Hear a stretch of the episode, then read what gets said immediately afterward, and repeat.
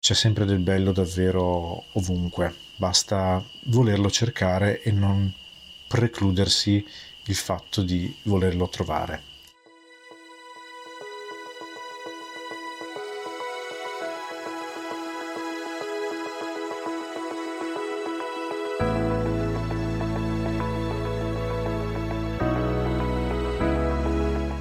Sono Simone e sono un viaggiatore. Il mio podcast è dedicato a chi, come me, vuole scoprire i posti più belli ed emozionanti d'Europa, lontani dal turismo di massa.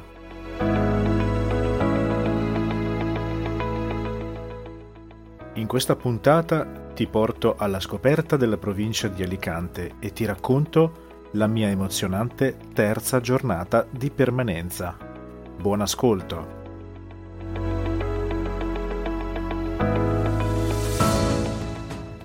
Oggi è il 30 settembre 2023 e mi trovo ancora ad Alicante, o meglio nei suoi sobborghi, sul balcone del mio appartamento che ho preso a Mucciamel, poco distante da Alicante. Alla fine della giornata, guardando la luna, le stelle e la skyline del paese, voglio raccontarti e trasmetterti tutto quello che mi è successo oggi in modo che possa esserti utile o di ispirazione per un viaggio da queste parti. Spero che si senta il sottofondo di questo sobborgo della città. Ci sono le cicale, ogni tanto passerà qualche automobile, ma penso che un podcast itinerante fatto in questo modo possa essere senz'altro più interessante che non magari qualcosa di ragionato, di un pochino più freddo.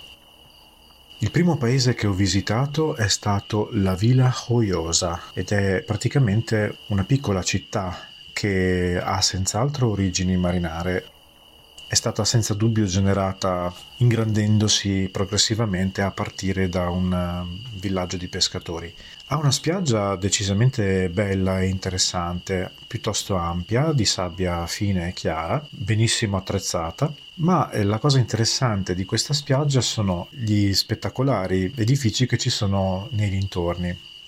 In pratica immaginati delle casette molto piccole, tutte estremamente colorate, eh, che davanti hanno dei filari di palme per certi versi mi ha ricordato un po' alcune località della Liguria e quindi mi sono sentito un po' a casa, è stato molto carino. Diciamo che eh, la spiaggia è esposta al sole tutto il giorno e questo va tenuto presente perché soprattutto se tu sei una persona che come me non può stare tanto al sole a causa della sua carnagione diversamente scura, non riuscirai a starci più di tanto. È veramente una spiaggia molto molto illuminata, come devo dire moltissime eh, delle località di tutta la mm, zona di Alicante e de, di questa provincia. Il sole è una costante che non è assolutamente possibile ignorare. Ci sono davvero pochissimi ripari, quindi cappelli, creme solari e periodicamente bisogna rinfrescarsi. Alla Villa Joyosa ci sono anche delle interessanti vie che presentano dei murales, cose davvero un po' particolari disegni fatti da artisti piuttosto bravi, ce n'è uno che si chiama Il pescatore tatuato, e che suppongo abbia colto l'espressione di una persona reale perché è veramente molto realistico come Morales. È fatto, credo, con lo spray, ma è davvero molto molto realistico. Bravo l'artista. Uno dei modi che volevo mettere in atto per scoprire questa provincia, quella di Alicante, era quella di conoscere non solo la costa ma anche l'interno della zona. E quindi con l'automobile a noleggio tra parentesi una Hyundai i10 che è perfetta per queste zone mi sono spostato sulle colline per scoprire anche questa, questa zona sostanzialmente salendo verso le colline all'interno il paesaggio comincia un po' a cambiare tutto si fa più secco e a un certo punto però iniziano le pinete che in una qualche maniera che non ho ancora compreso bene si sposano benissimo con il terreno che resta comunque molto secco. La temperatura non cambia rispetto alla costa, anzi, addirittura mi è parso di vedere che salisse di qualche grado, ma c'è un pochino meno umido, quindi ti fa sentire meno calore per questo. Tuttavia il sole è tanto, se si cammina per esempio nei vari paeselli che si incontrano, il sole si prende e anche tanto. A proposito dei paeselli, va detto che ce ne sono sempre di meno man mano che ci si allontana dalla costa. Per caso sono finito in un paese che si chiama Seia, eh, in italiano è scritto come Sella, e qui, per purissimo caso, mi sono imbattuto nella festa del paese.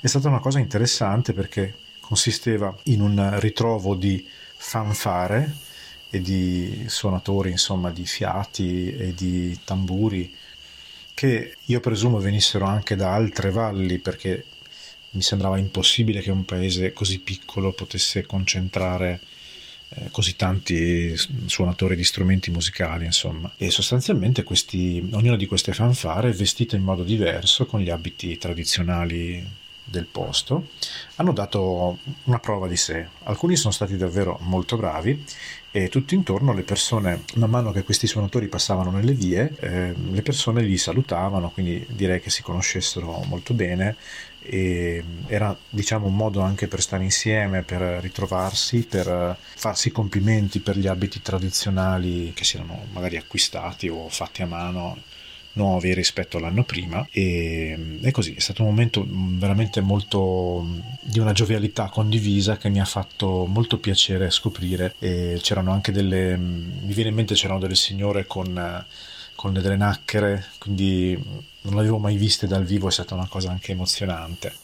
La festa era quella della divina aurora che consiste nel se non ho capito male, nel rivolgersi ai, a santi diversi per fare dei voti di vario tipo. Quindi, in base al voto che si voleva fare al santo, c'erano delle offerte diverse da fare, quindi fiori oppure eh, frutti della terra.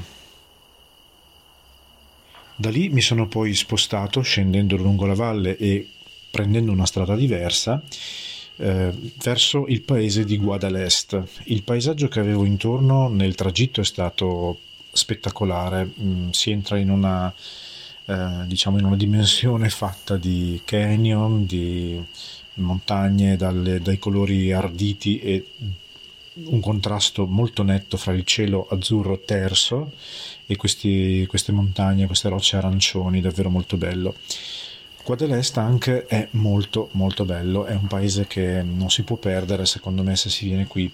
È stato soprannominato uno dei borghi più belli di, di tutta la Spagna ed è assolutamente vero. In pratica si tratta di, una, di un borgo antico costruito a ridosso di una mm, cresta montagnosa che offre riparo da secoli a una residenza fortificata dei nobili che venivano da, mm, dalla Cantabria, credo, o dalle Asturie, adesso non ricordo bene, e che erano stati fatti diventare eh, i gestori, diciamo così, dell'intera comarca, cioè del territorio di queste valli, e quindi marchesi. La residenza è ancora oggi visitabile ed è interessante perché dall'interno della residenza, il costo d'ingresso di pochissimi euro, si può vedere la vita di questi nobili così come era nel 1500 e 1600 e poi si può salire ancora fino a raggiungere proprio la sommità di questa cresta montagnosa, vedere il campanile della chiesetta costruito nella roccia il, l'antico cimitero anche e poi ovviamente un bellissimo panorama su tutta la valle. Dal borgo invece si può vedere un laghetto eh, che sta diciamo più in basso di colore zaffiro, è una cosa veramente imperdibile credo che vada visto. Sì, il lago è stato creato artificialmente perché c'è una diga, però è davvero bello da vedere si sposa benissimo con il paesaggio circostante fatto di agrumeti, di piante di, eh, di melograni coltivati e il paese di Guadalest che eh, offre appunto questa sagoma caratteristica di questa cresta rocciosa. Il lago in effetti più che zaffiro è turchese, quindi un colore molto acceso, davvero molto acceso, credo dovuto al fatto che nell'acqua ci sia del limo a guardare l'est si possono passare tranquillamente anche molte molte ore, forse anche l'intera mattinata o l'intero pomeriggio o anche qualcosa di più. Ci sono circa, eh, no scusate, non circa, ci sono diversi musei, se non ricordo male 5, su argomenti più disparati, quindi la vita del Medioevo, la vita nobiliare, appunto la casa dei marchesi e altro. Per finire la giornata spettacolare, ho deciso di concludere con un qualcosa che avrei già voluto vedere da tempo e che non ero ancora mai riuscito a fare, ossia visitare Benidorm, una cosa decisamente in contrasto con quello che avevo visitato fino a quel momento della giornata, ma è stato, diciamo, particolare farlo. Benidorm è una località turistica molto, molto turistica che era già popolare negli anni 90, ricordo che gli amici me ne parlavano già allora. Ed era piuttosto popolare, ricordo, almeno così mi raccontavano, tirare tardi sulla spiaggia fino a notte fonda. E, e piano piano con gli anni questa città si è espansa sempre di più, le autorità locali hanno deciso di conferire a questa città una silhouette molto particolare. Hanno costruito dei palazzi veramente molto alti, mm, ora non saprei quantificare, ma comunque non sono grattacieli, ma ci manca poco. Per meglio dire, non sono grattacieli in stile americano, magari non sono di 500 piani, però sono piuttosto alti. E li hanno costruiti tutti in fila lungo questa enorme spiaggia, anche in questo caso veramente grande. Praticamente hanno riempito tutta la baia di, questo, di questi condomini enormi. E tutto questo conferisce alla città sua, eh, un suo segno distintivo, perché appunto si riconosce anche da molto lontano Benidorm, si vede la sagoma dei grattacieli al tramonto e si sa subito che quella è Benidorm.